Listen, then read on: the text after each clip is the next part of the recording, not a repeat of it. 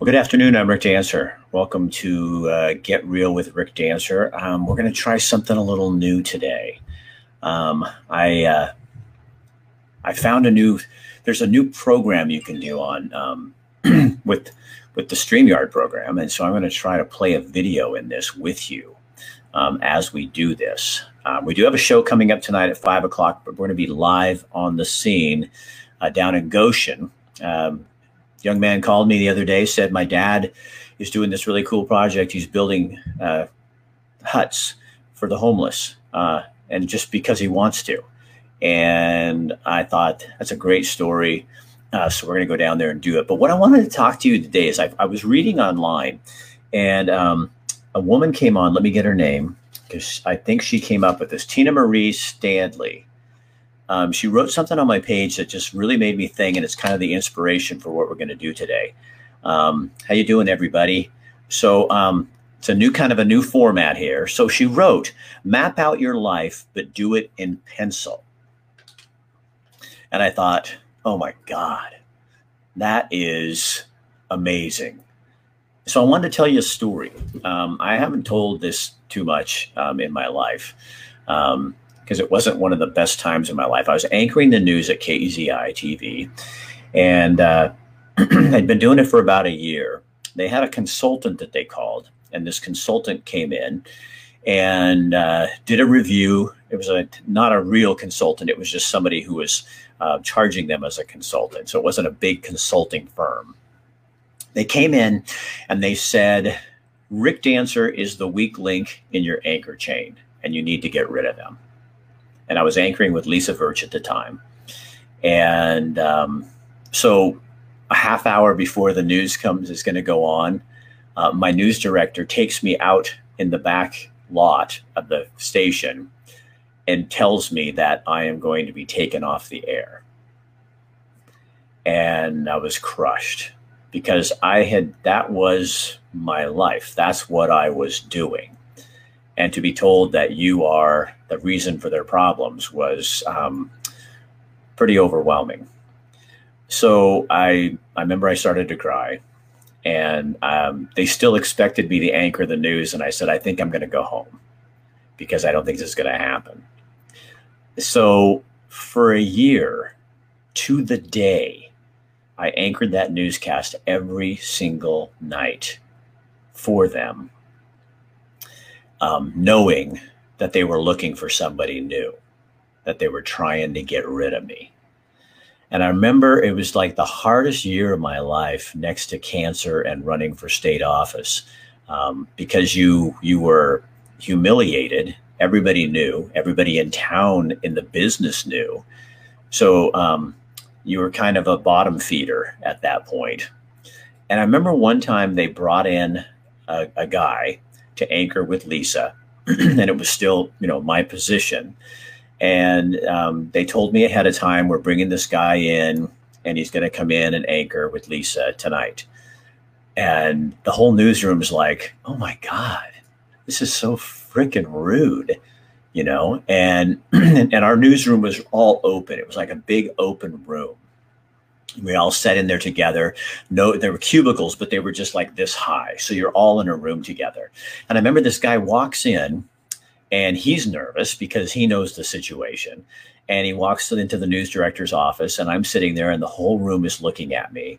And then by this time, like all the engineers and people like that had come in to the newsroom because they knew something was going on. And I'm sitting there, pretty humbled at this point. And the guy's walking around, and they're introducing him to everybody. They introduced him to Lisa, said, you're going to be anchoring with Lisa tonight. And then he comes by to me. And I remember standing up out of my chair and reaching out and shaking his hand and saying, welcome to Eugene. I hope you do well. And I sat down. And the news director took him out of the room to go tour, with management and stuff like that. And I remember one of the engineers in the back of the room slowly started clapping like this. And then by the time the whole room was clapping, and I just had tears in my eyes. And one of the engineers came up and said, "That's the toughest thing I've ever seen anybody do." And time went on. And like I said, a year to the day, they came back to me, and they hadn't found a replacement. And they never came to me like regularly and said, "Hey, Rick, you know, you're doing better," or any of this stuff is good. But here's what I understood. A friend of mine told me, he said, "You know what, Rick, the way you preserve your job is don't kiss ass to the management. Don't go after the ownership. Don't go after each other, people in the newsroom. Play that's just cool." He says, "But you go out in that community and you make them fall in love with you so that KEZI can't get rid of you." And that's what I did.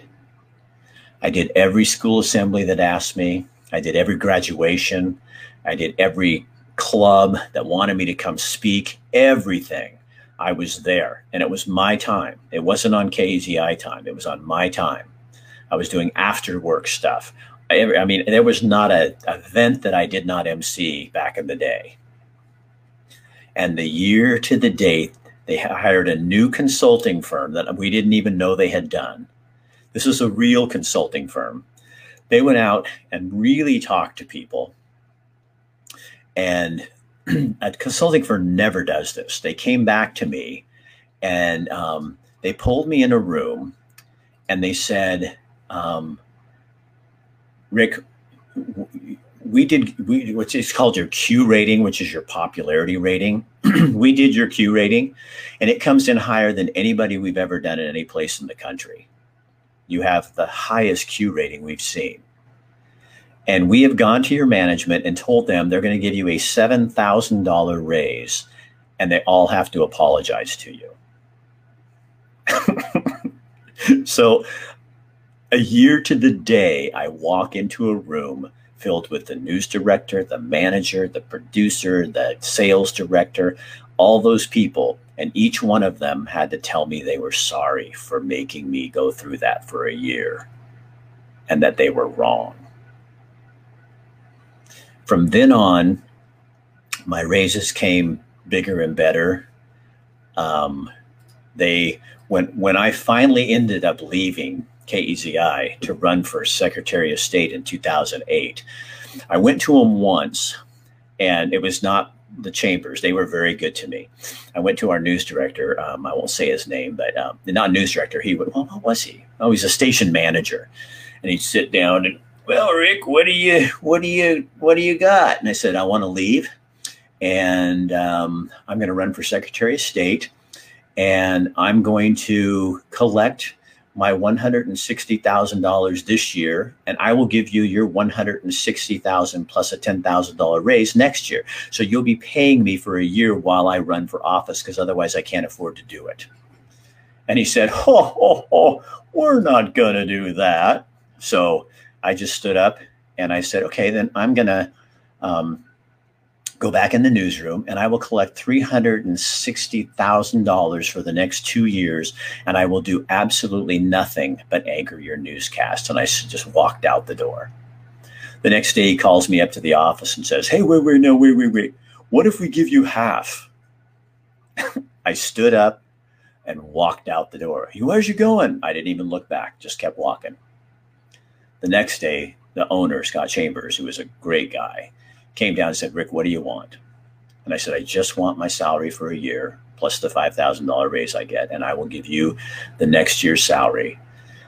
He says, why should we do this?" I said, "Scott, because your numbers are going down.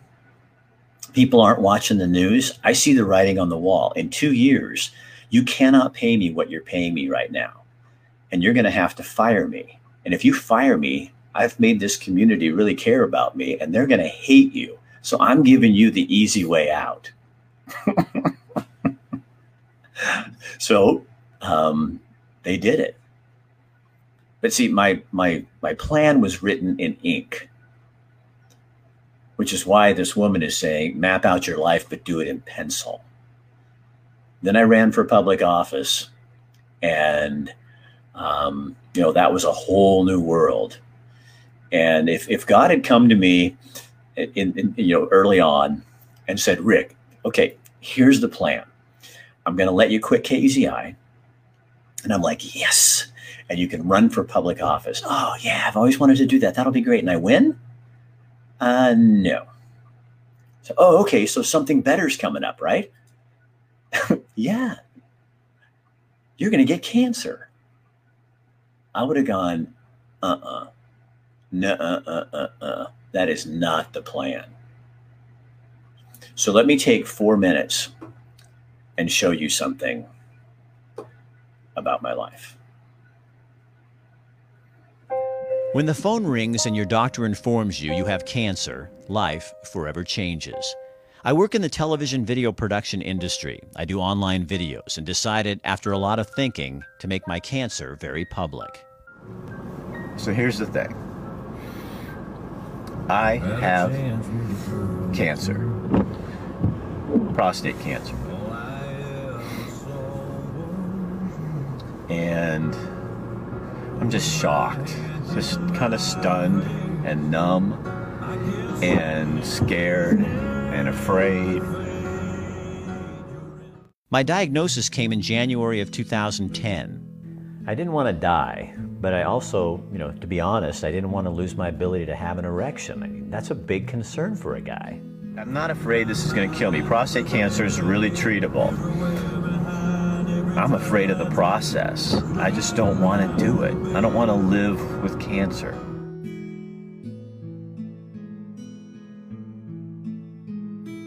In my late 40s, my PSA jumped. At first, the PSA was 2, then 4, and that's when the biopsies began. It took 5 years and 5 biopsies to find cancer. My PSA was hovering at 20 when the cancer was discovered. That was the horrible process. We felt so alone while we were looking for a treatment. And I remember we'd go to doctor appointment after doctor appointment, and every time we'd come out, we just sit there and cry all the way home. The internet was even worse. The most talked about treatments always came with a host of possible side effects. Your temptation is to move quickly. You hear cancer and just want to get it out of your body. I resisted the temptation and took several months finding the treatment that was right for me, and I'm so glad I did. I wish in those early days we'd had a team of specialists like those at the Willamette Valley Cancer Institute to talk with us about all the options, not just the usual treatments. So you can't rely on friends and relatives or other men in your life who've had prostate cancer and do what they did. You really have to go through this process yourself and figure out what's the best treatment for you, or whether you really want to get treated at all at this point. Cancer did change my life, but not in the ways I thought it would. We chose a treatment that worked for us. Yes, this is not just your decision. Your wife needs to be part of that process. I think attitude is a huge part of cancer treatment, survival, and moving on. I didn't have to fight cancer. I had to fight Rick Dancer, me. Surviving cancer did have lasting effects on our lives. We discovered how much stronger we are and how short time really is when you think about it. We now do triathlons, our first half marathon. We cycle Oregon and try things we never dreamed of trying before. I'm not trying to glamorize cancer. There is nothing beautiful about it. But cancer let me stare death in the face and then walk away. There is something powerful in the gift of survival. Guys, the best advice I can give after going through this process is don't rush into anything. First of all, determine whether you need to be treated with your different doctors that you're going to go visit. If you do decide on treatment, look at the side effects and make sure you're comfortable with what's going to happen or what could happen. And then remember, you will get through this. Life is good now. My PSA is down to 0 for the first time in a decade. My side effects from the treatment are minimal. I look back at this video and remember that day like it was yesterday. That's kind of where we're at. So keep praying, and I thank you. It'll get better. It'll get better. It'll get better. I was right. It is getting much better.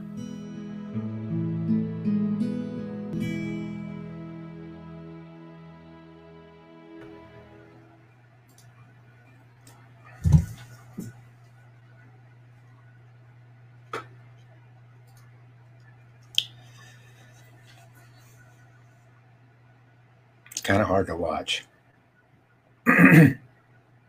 because life is so different now. And I think that's why people don't understand why I'm not afraid of COVID. When your doctor tells you that you have cancer, that's the worst thing that you can hear. And so when somebody tells me that this COVID thing might kill me, I've already faced that. I already did that. So I'm not scared. So don't judge us because we don't feel the same way you do, you know? We all get to go through our fear factor at a certain time in our lives. And I'm not saying I'm better than you. I'm not saying I'm better than anyone. I'm just saying I've already done that shit. And when you, like Rob says, when you get that second chance, it is,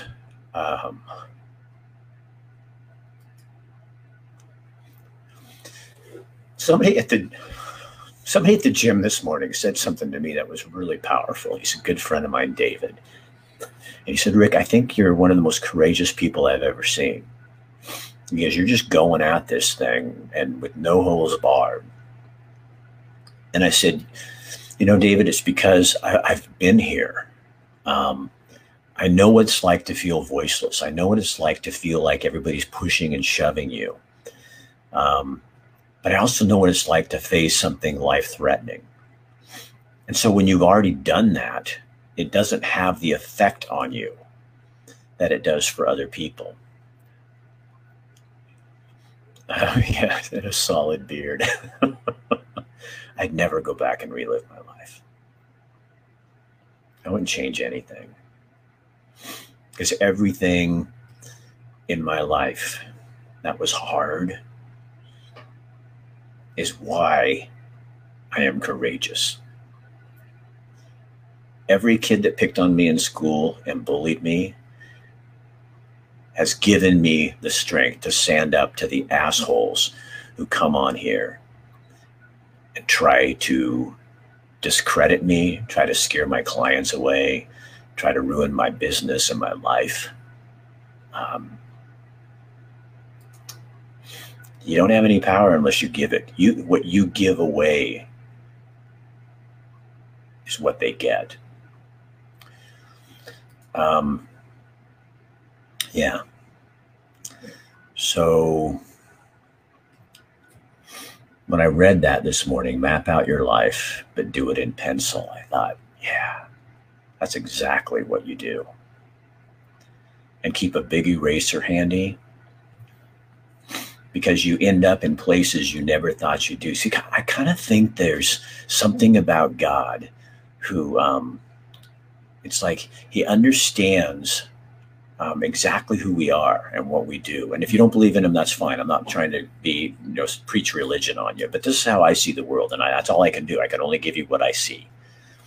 But I feel like, you know, when I was going through the cancer thing, I remember saying, you know, God, I just don't want to do this, you know? I just don't. And I remember, okay, I'll tell you one more thing, okay? And I have this on a video somewhere. I remember, oh God, this is a, so I went, I'll tell you two quick things. So I went to, I had to have a CAT scan. And I went in and I had the CAT scan.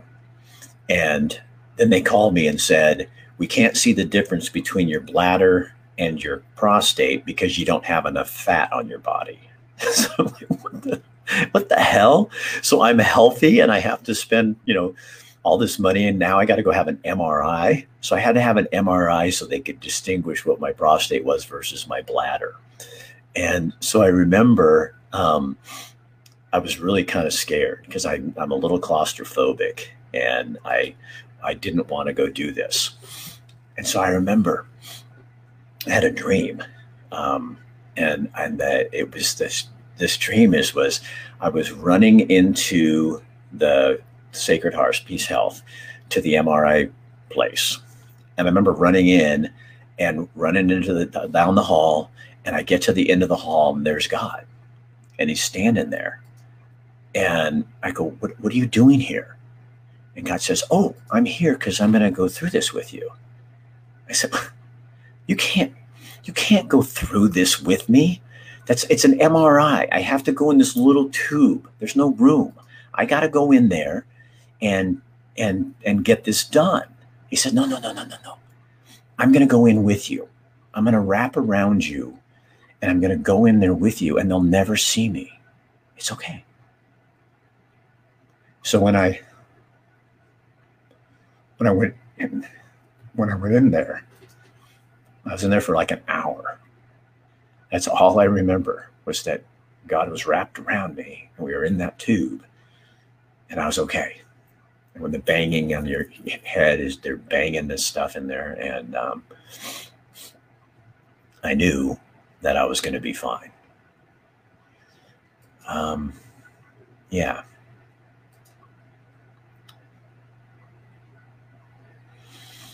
So each one of us has to live our lives the way we see fit.